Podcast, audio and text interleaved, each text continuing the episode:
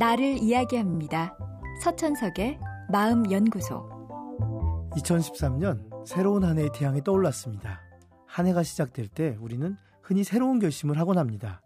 가만 생각해 보면 1월 1일이라고 365일 중 특별한 날은 아니고 결심이란 어느 날이든 할 수 있는데 굳이 우리는 새해 첫날 뭔가 결심을 하게 됩니다. 브리스톨 대학의 리처드 와이즈만 교수가 3,000명을 대상으로 조사한 연구에 의하면 사람들이 새해 세운 결심 중 88%는 결국 실패한다고 합니다. 결심을 할 때는 52%의 사람들이 성공하리라 확신을 하는데 그에 비하면 결과는 보잘 것 없죠. 그는 성공률을 높이는 방법을 제시했는데 남자의 경우 목표를 구체적으로 잡으면 22% 정도 성공률이 높아진다고 했습니다. 그저 살을 빼겠다고 말하는 것보다 2주일에 1kg을 빼겠다처럼 구체적인 목표를 세우라는 거죠. 반면 여자의 경우는 자신의 목표를 사람들에게 알리고 친구들의 도움을 받으면 성공률이 10% 정도 올라간다고 했습니다. 알고 보면 하필 신년 초에 계획을 세운다는 것 자체가 이미 낮은 성공률을 예비하고 있을지 모릅니다.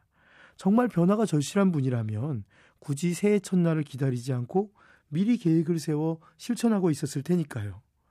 물론 새해 첫날은 무언가 새로운 목표를 적어보기에 좋은 느낌을 주는 것도 사실입니다. 그러나 많은 분들은 그저 습관적으로 새해 첫날 계획을 세우고 또 습관적으로 계획을 지키는데 실패합니다. 계획 세우는 게 그저 습관인 셈이죠. 게다가 적지 않은 분들은 남들이 계획을 세우니까 자기도 세우기도 합니다.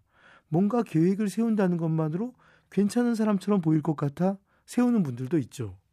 이럴 경우 진정한 변화를 기대한다는 건 무리일 겁니다. 변화란 현실에 만족하지 못한다고 해서 그냥 오는 게 아닙니다. 따라서 그저 불만족 때문에 계획을 세워선 성공이 어렵습니다. 변화에는 변화하지 않으면 안 된다는 절실함이 반드시 필요하고 구체적인 목표가 정해져야 합니다. 지금의 불만족한 현실에서 벗어나는 방법은 여러 가지가 있습니다. 그중 가장 적절하고 이루기 쉬운 방법을 목표로 세워야 성공할 수 있습니다. 절실함과 목표가 분명해질 때 동기가 생기는 겁니다. 그때서야 우리는 변화를 위한 출발점에 비로소 서게 되는 거죠. 그 다음 필요한 게 변화를 위한 전략입니다. 내일은 이 부분에 대해 좀 더 알아보겠습니다. 서천석의 마음연구소.